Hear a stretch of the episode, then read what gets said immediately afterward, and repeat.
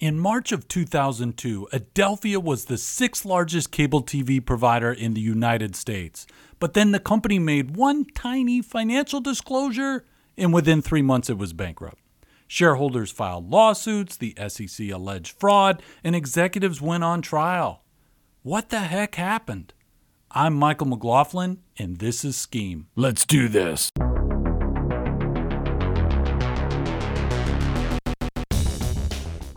Adelphia's founder, John Rigas, came from humble beginnings. He was born in 1924 to Greek immigrants in Wellsville, New York, and his father supported the family by running a hot dog stand. After serving in World War II, Rigas got his start in business by purchasing a movie theater. But then a friend gave him a hot tip. Cable TV, not movie theaters, was the future. Rigas listened, and in 1952 he paid $300 for a license to be a cable TV provider. He started out with just two channels. He decided to call the company Adelphia, which means brothers in Greek. Adelphia became successful, so successful that Rigas was able to send his kids to the finest schools in the country Harvard, Wharton, Stanford. And when they finished school, Rigas's sons came back to work for the family business. One son would become CFO, and another son would become the chief accounting officer. Rigas's sons wanted to expand, and Adelphia went public in 1986. But even with the inflow of capital from outside investors, Adelphia remained a family dominated business. Five of the nine people on the company's board of directors were part of the Rigas family, and the company remained headquartered in the small town of Coudersport, Pennsylvania. But there were many changes on the horizon. The rise of the internet and digital cable in the 1990s led to dramatic consolidation in the cable TV industry, with lots of acquisitions. Adelphia expanded, acquiring three companies in a single month in 1999. The company doubled in size over just a few years. By 2002, Adelphia was doing business in 32 states with more than 5 million subscribers.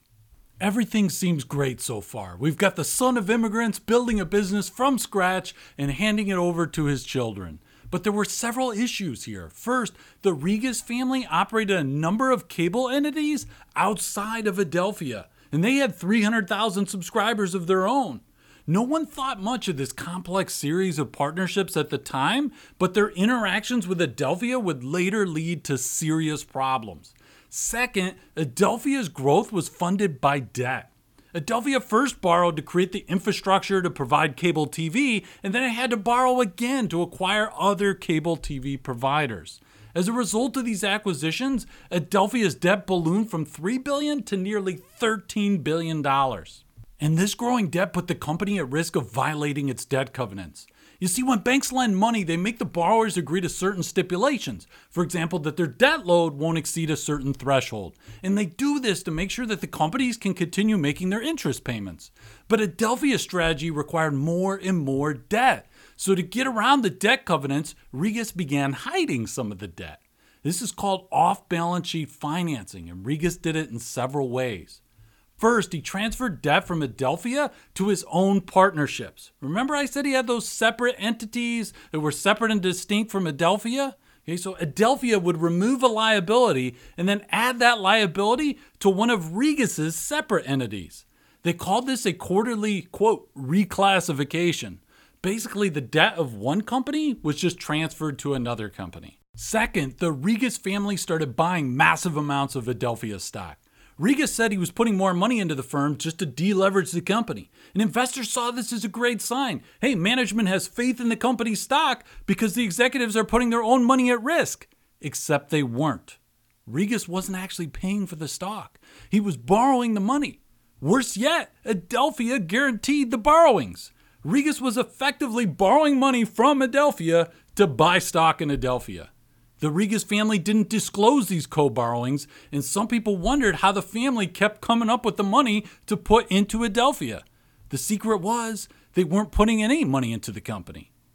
These were not trivial amounts. They bought 29 million shares for $1.8 billion between 1998 and 2002. And Rigas had employees forge receipts to make it look like the family actually paid for the stock. In reality, they were just overstating the company's equity. But the hidden debt was just one part of the fraud. Adelphia was also overstating its profits with fictitious transactions. And it did this in several ways. First, it booked phony management fees from Rigas's partnerships for services that it never even provided to those partnerships. And second, it pretended to pay an extra $26 per cable box to its suppliers. On the side, the suppliers agreed to return that money as, quote, marketing support payments. Adelphia amortized the extra $26 in costs that it was paying out, effectively spreading those costs over a period of multiple years. But the $26 of marketing support payments it was receiving, it fully booked as revenue in the current period. And third, Adelphia shifted expenses to the Rigas partnerships. So they took the expenses of Adelphia and booked them to unconsolidated entities. But Adelphia didn't just overstate the profits, it also overstated the number of basic cable subscribers by including subscribers of unconsolidated companies. So this is a pretty complicated fraud here. Adelphia didn't just do one thing wrong. Adelphia concealed all of this fraud by creating a second set of books. It had a special accounting system that pulled cash from Adelphia and cash from Rigas's separate entities. Now, John Rigas was in his 70s when all this happened, so some people in the town of Coudersport thought this might just be a misunderstanding. After all, Rigas had a reputation for being a really nice guy. He was very kind and giving toward the Coudersport community where Adelphia was headquartered. However, the story gets darker when you consider that the Rigas family profited significantly from this fraud. They didn't actually sell any stock, which makes this fraud different from Global Crossing, Enron, and other accounting scandals. However, Rigas lent $150 million of company money to a hockey team that he owned, the Buffalo Sabres. And the Rigas family also spent $3 million of company money on a movie produced by Rigas's daughter. They spent almost $13 million of company money on a golf course.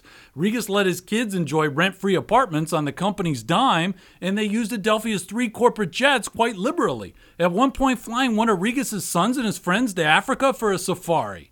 Now, Rigas was deep in personal debt and he was withdrawing so much money from Adelphia that his son had to ask him not to steal more than a million dollars a month. All of this took place without investors' knowledge. Fortunately, the fraud was discovered when a bond analyst and a new outside director on Adelphia's board began asking questions. After significant pressure, Adelphia disclosed the hidden liabilities on March 27, 2002. In a small footnote, it acknowledged that it had $2.3 billion in off balance sheet debt. This disclosure caused a firestorm. Investors panicked, the stock price plummeted, the SEC launched an investigation. And shockingly, the Rigas family continued to commit the fraud even after this happened. They had bought some of the Adelphia stock on margin, so the large decline in the stock price led to a lot of margin calls. They had to put up extra cash for collateral. And Rigas responded by transferring more than $250 million of company money to pay the margin calls.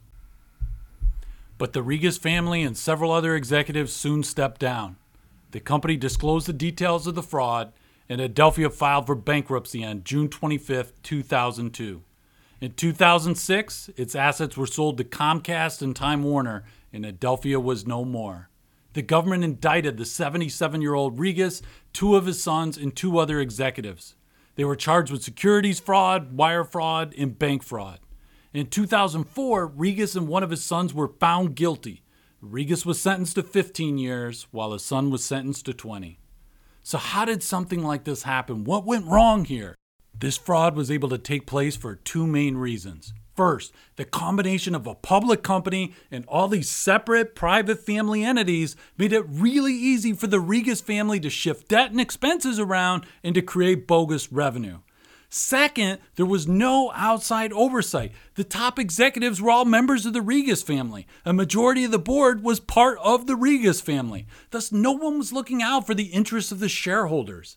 Had it not been for all of Rigas's private entities, and had there been more oversight from the board, maybe this never would have happened. But I guess we'll never know. I'm Michael McLaughlin, and you've been listening to Scheme.